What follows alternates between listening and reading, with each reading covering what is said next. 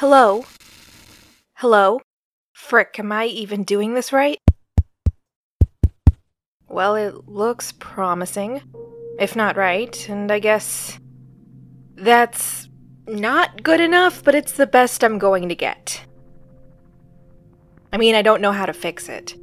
I don't know how I learned to broadcast or to take over someone else's broadcast, which is kind of a jerk move, I admit, but here I go, doing just that. Sorry to the dude who runs this channel, but I doubt anyone was listening to your ambient music hour anyway.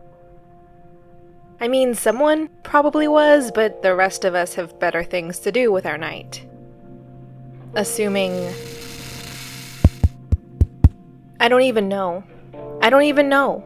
I don't even know. I'm just going through the motions, hoping that this works. I'm convinced that it will work, but don't ask me to explain myself. Is this what autopilot is? Assuming a plane or craft could feel something when we put them on autopilot, would they feel like this? Would they feel this way, like. like my body isn't really my own anymore?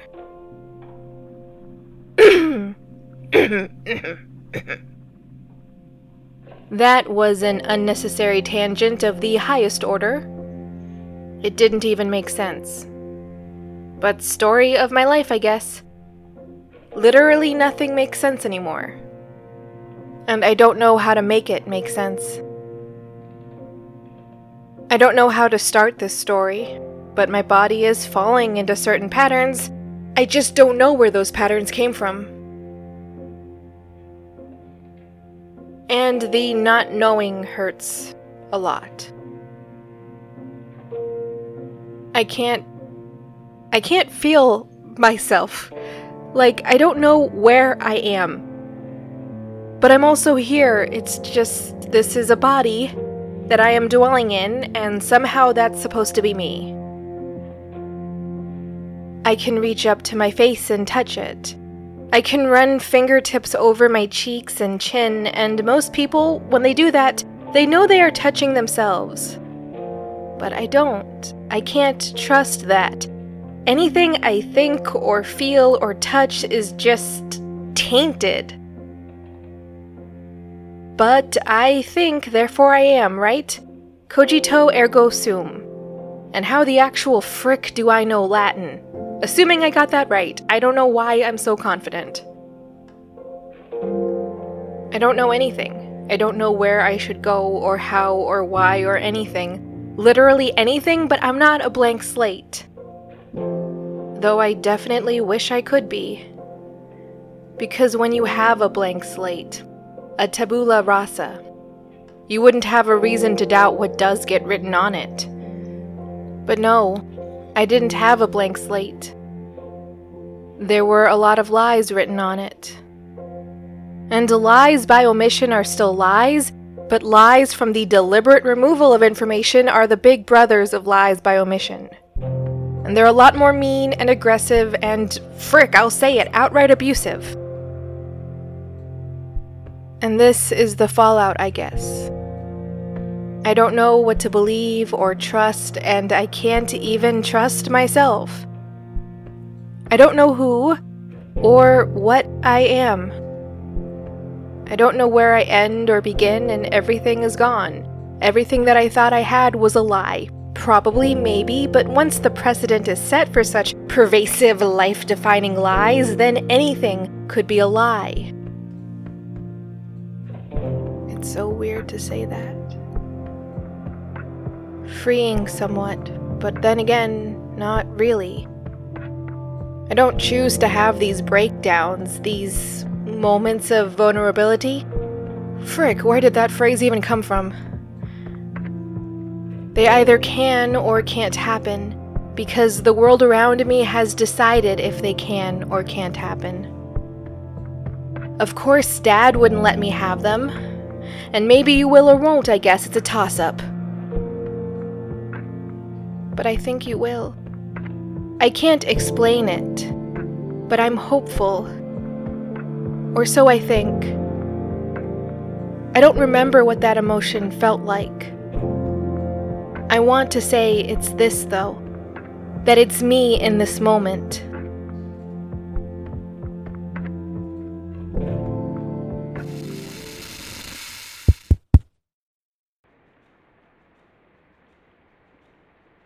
Right now, while I'm trying to reach you, I've found yet another gap in my memory. If you showed me how to do this transmission thing and I am doing it wrong, okay, I feel dumb, but I guess that's proof, right? To the thing that I need you to believe. That I don't remember you. Or anything. And that's why I never called or wrote or met up at whatever rendezvous point we had or whatever. I don't know what it was. I found out in an online forum that this is the sort of thing you're interested in. This archaic transmission system? I don't know if I believe it, because I also read that you hate it. On a different but similar forum, so I don't know what to believe. And I'm going to pretend that I didn't just strike my own nerve right then. For my own sake. really, though completely and truthfully. No theatrics, no defenses. I don't want to think too much about it. Because. Well, what if you aren't listening? What if you turned it off the second you recognized my voice? Maybe it made sense to do that. Maybe that was the only thing you could do. I mean, I'm taking over your usual nightly entertainment to bring you a story you may not believe or want to hear. And taking several steps back to before, maybe I did something very heinous. And the fact that I don't remember it means very little. Because I proved to you that I can cause quite a bit of damage and maybe I was really callous about it, so what feels like a tragedy to me was actually a great service to the rest of the world. Once again, I don't know. It seems like I'm damned if I do and damned if I don't, though. I know that much. That I'm trapped in a great state of uncertainty. I could drown or I could swim. But I'll never know what it could be until I try, right? Or I guess after I try. After it's too late to go back. After what's done is done. I guess.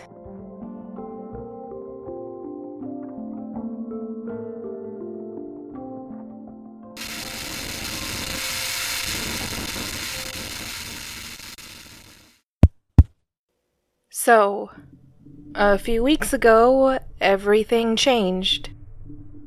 On the day my life changed, or fell apart, or shattered, or the day my soul died a little bit on the inside, or outside, or what the actual flip ever, well, it started off as an ordinary day. Said literally everyone ever, I know, but give me some slack. Do you do you have any idea what an ordinary day for me is like? Okay, dumb way of wording it. I mean, did I ever tell you about my family? Because that would have given you the necessary pieces to understand what an ordinary day for me looks like. Because it kind of revolves around them. Look, I'm I'm not going to know where to begin.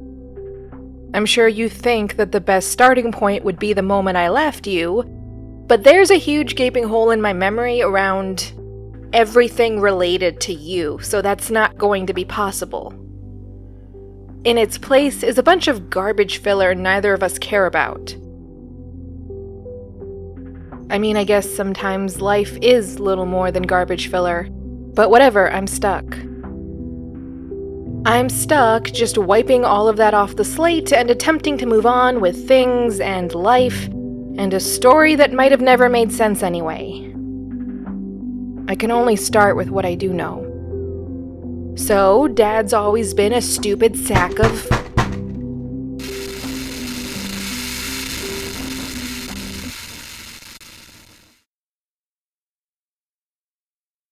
I need to be careful. So, so careful. He can't know about this. For one, he could try to stop me, and two, when he's angry, he's a monster. It's hard to get him to that point, but once he's there, I am afraid of him a little bit. More so now than I was a few days ago because now I see the full extent of this. But I think that maybe it was always like this. That deep down I always hated him as a way of coping with my fear. I felt a sense of disdain for him that I could never fully explain, and I never trusted him. When mom was alive, I never had to interact with him. And then she was gone, and as the eldest daughter, I had to fall into a sort of household management type role, which involved answering to him in one form or another, but not that often. Even then, he doesn't exactly listen to me. At all. Oh, yeah, and I probably did bury the lead on that one a bit. Mom's gone. She has been for a while. I don't feel anything about it. And I don't know if I should. But now I'm the pseudo matriarch of a family with an absent father, or absent on a good day, and four little children. There's a pretty hefty age gap between me and the second oldest, my only sister. And that makes this pseudo mother role even more pronounced. But it's okay. I love them all so dearly. But especially my darling Rosalind. And I know I would have mentioned her to you. Don't try to convince me otherwise, even if you could somehow respond. Just. just leave this be. Let me believe I would have mentioned her because how could I not? Rosalind was always my darling. Since the moment she was born, she was this little pink bundle that was so small and cooed so softly as she slept against our mother's chest. Our father was hardly around when she was born, or in the following days. I mean, why would he be? He already had one daughter, so he had lived that experience already. No need to go through it a second time when he could be working. Working on what, I still don't know. But I did not care. Not after she was born. Because I had her. And her love. And then came my little brothers. The first birth, that of Raymond, he attended because having a boy was slightly different than having a little girl. Then he stopped showing up. He missed the birth of first Brian and then Dylan and did not bat an eye about it. At some point, neither did we. It was part of a pattern. And for all that's wrong with that pattern, you can't say Dad wasn't consistent. He was there for my first and nothing else. And I could tell my siblings all about how little he added to any moment. But they never ask about him. Or Mom. I guess. I guess we've all come to accept that it's just the five of us. We are not so little family of younger people trying to make it work, which was completely possible if we stayed together. I mean, everything is possible when you aren't worried about money. And to Dad's credit, his obsession with his research still pays our bills. The many bills that go into an upper middle class, lower upper class lifestyle for so many people.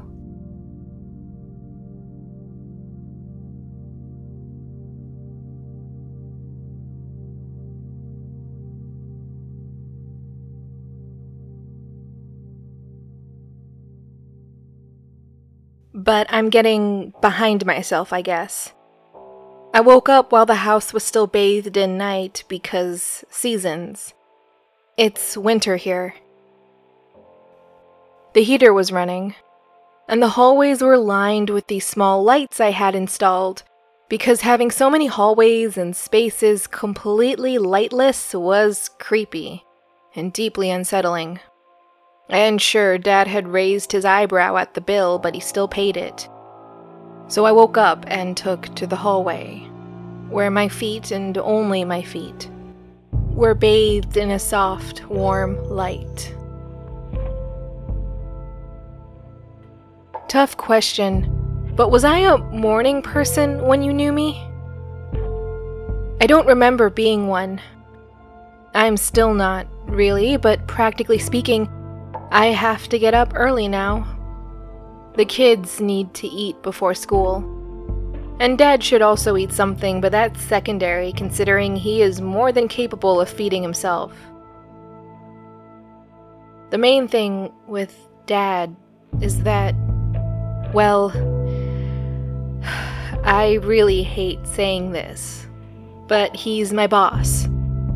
And breakfast is something like our morning check in. I'm his office manager. More like office assistant when you consider some other factors, but my business cards say office manager. As a general rule, either position is fine to have, but dad sucks and being accused of nepotism in that context is just triply awful.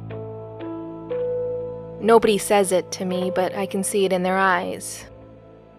They say to themselves, How badly did she screw up every other facet of her life to need her dad to come through and give her this very low tier prize? Not objectively low tier.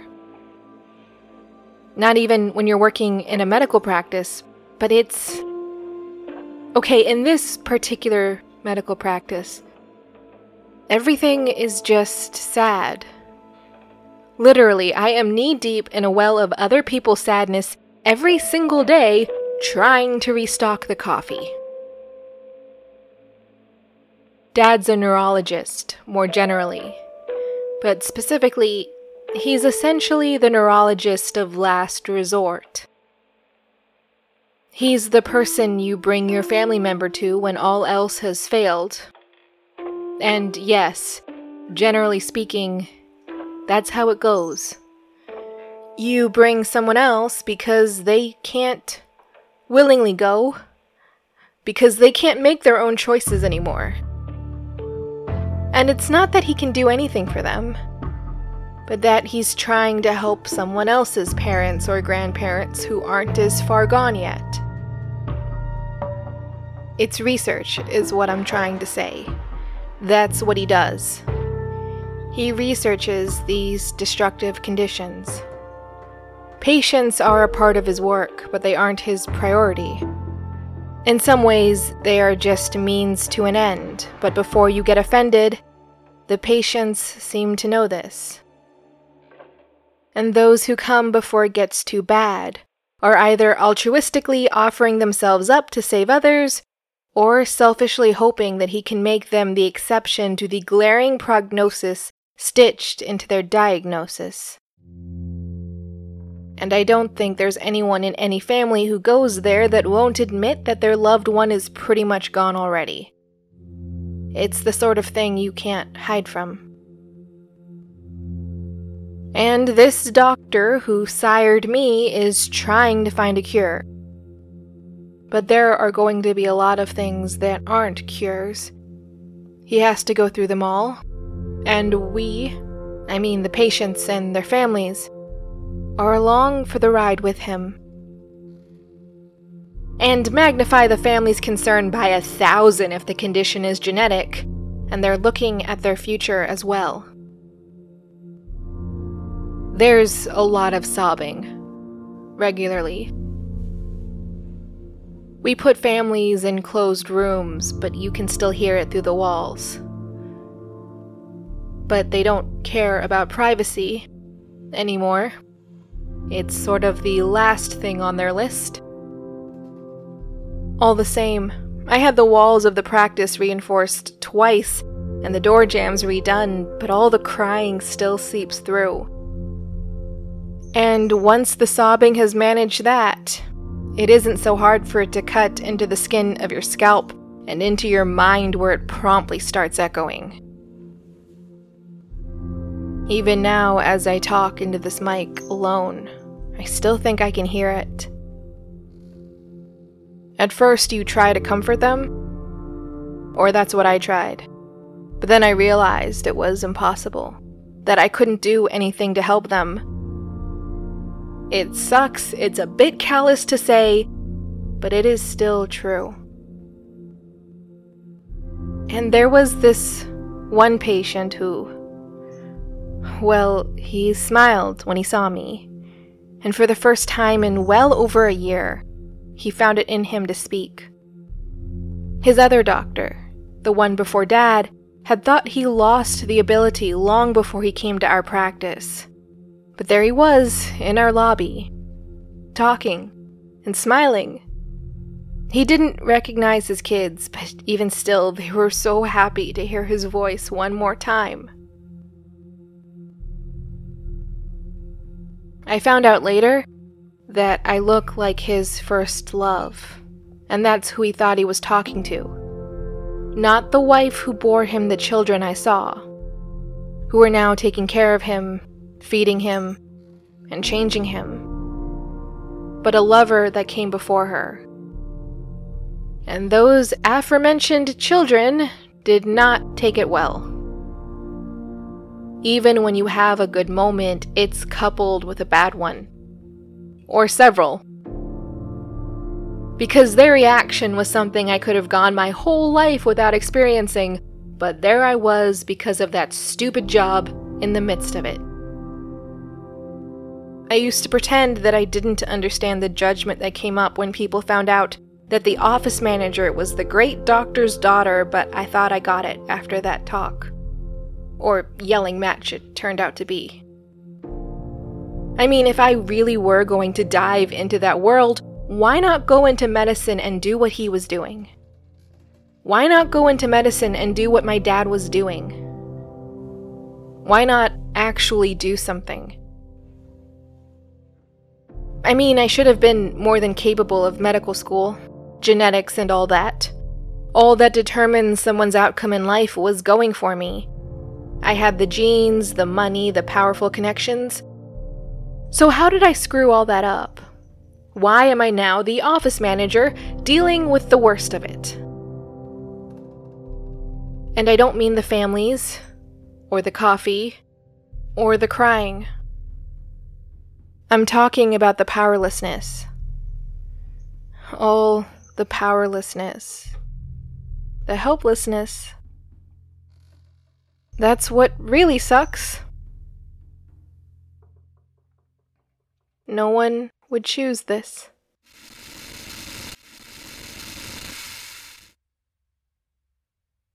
Dad likes fixing things, you could say.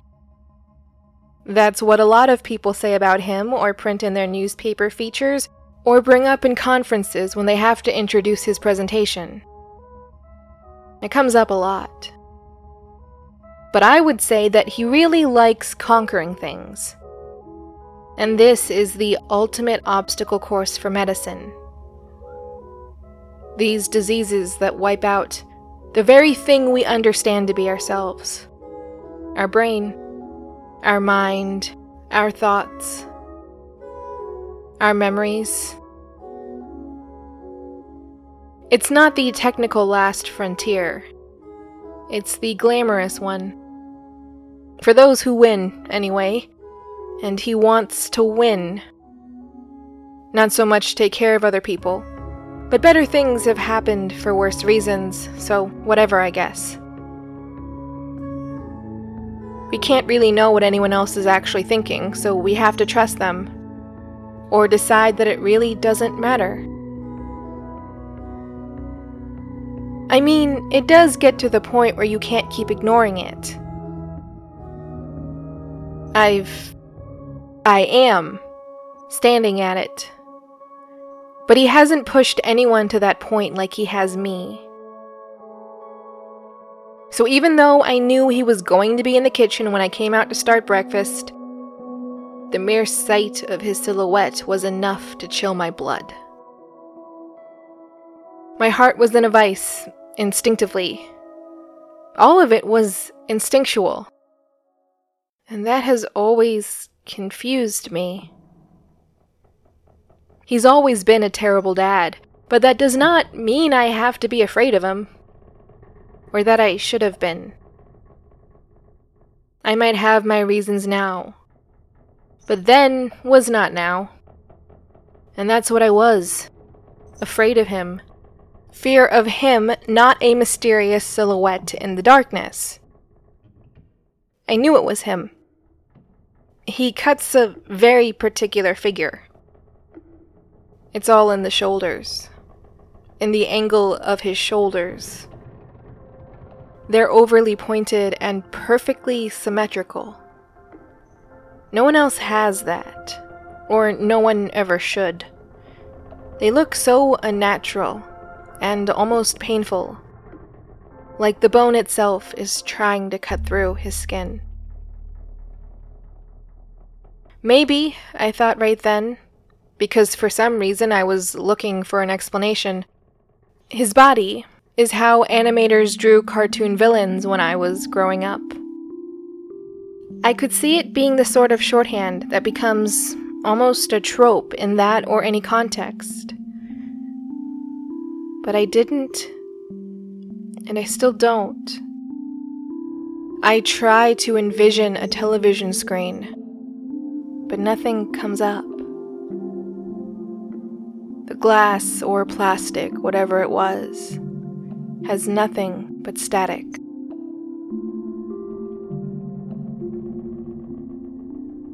I don't remember. Of freaking course I don't. I should probably explain something else about Dad's practice before I go on. He does not, to his credit, charge his patients for his services. It would likely seem extra cruel to you to charge an obscene amount of money when you're in all likelihood not going to make anything better. Which is what would be happening there. I mean, sure, he is trying to make things better, yes, and he'll try and try and try to help them, but it won't do as much as anyone hopes it could even to him who doesn't fully care about his patients.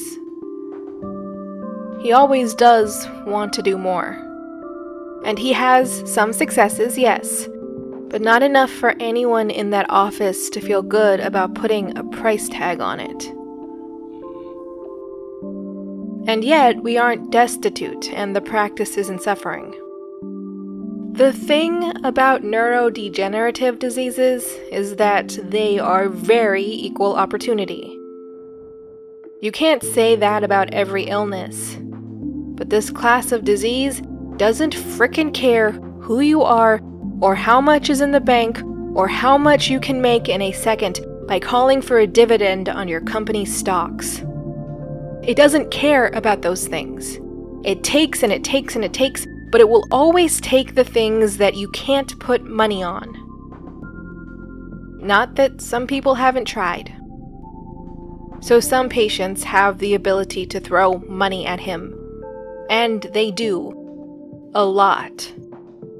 Sometimes before they even become patients. So on the morning, everything changed. Dad was sitting at the kitchen island that's attached to the rest of the countertops, making it more of a peninsula than anything else, but I'd never heard it be called that. Whatever, Dad was sitting there, and he had the coffee maker running, and nothing else because coffee was the only thing he cared about. And when I went to mention this to him, as a repeated criticism, he grunted largely ignored me, but slid a paper closer to me. Well, it wasn't a paper, it was cardstock. Thick cardstock with ink all over it. It was just printed with high end ink on high end paper. I mean, okay. It was an invitation to a fundraising gala being held in his honor and for his benefit by Miss. Okay, well, the name doesn't matter to you. But I recognized it, and maybe you know what event I am talking about. For my side of the story, both of her parents were patients of ours. Both had genetic conditions, so it was a guarantee that she would be following down that same road. And she was scared. She wanted a cure developed now, and Dad was her best chance at it. All of that was understandable. But my eyes fell further down the page, or invitation. And by fell further, I mean I just lowered my eyes one line of text to see the date. This is tonight, I told him. He hummed to confirm, but nothing else. And you expect me to go? I asked him, but it wasn't really a question. You might be calling it a bold assumption, but I knew how things went with him. He would expect me to go, despite the short notice, and likely in his place, to make apologies and to greet the new donors to network and try to pull more money out of pockets. Even though these galas were a huge part of how he paid the bills, he could never be bothered to show up. But he could send his dutiful daughter and office manager. That was something he could do. Minimal effort on his part. But I could smile and court donors while apologizing for his absence. I'd done it hundreds of times before, maybe. And that's not a big deal by most standards. But I hated doing it all the same. Because I would have to paint him the dutiful martyr. And those words, however I phrased them, always felt disgusting in my mouth. You have got to be kidding me, I said. It's art, Zanetta, you like art, he rebuked me.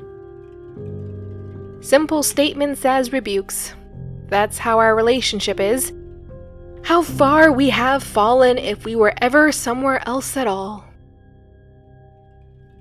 He was right, I do like art. Or I did, and I think I still do, but this has been a wild ride for me. I'm sorry.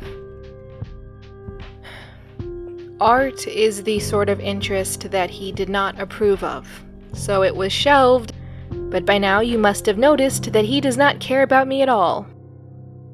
Nor my siblings, nor really anyone.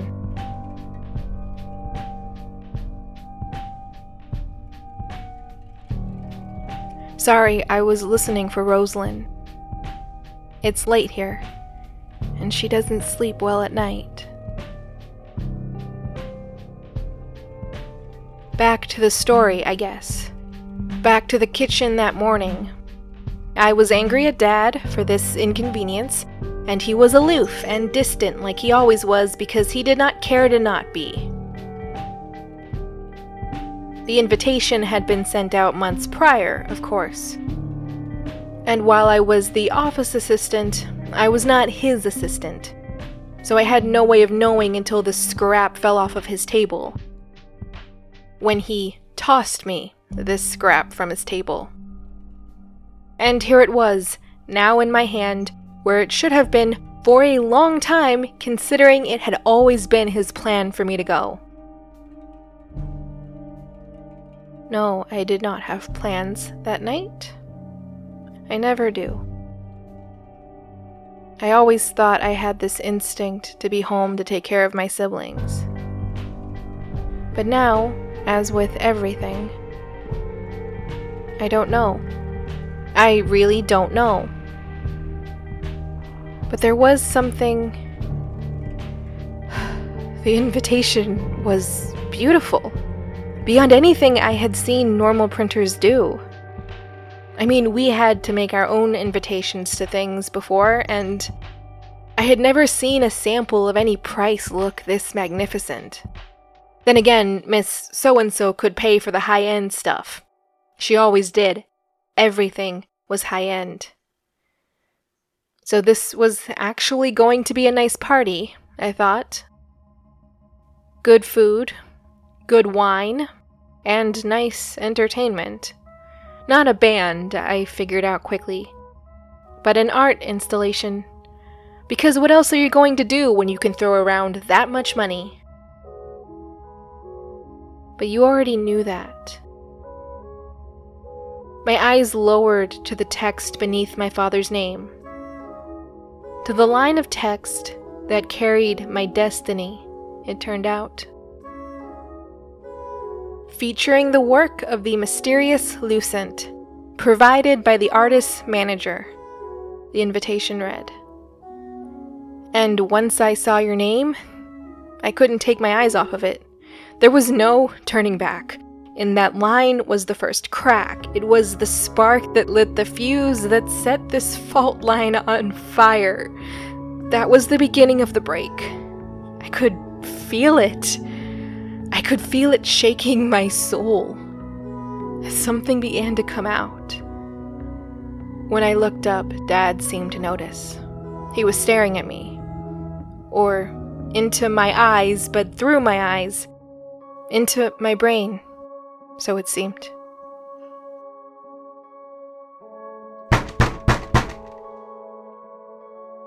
So it seemed. I'm sorry, I can't stay any longer. I've said everything and nothing, and I can't do anymore. I can't risk it. I can't risk him finding me. I'm sorry. I'm sorry. I'll be back soon. I'm sorry.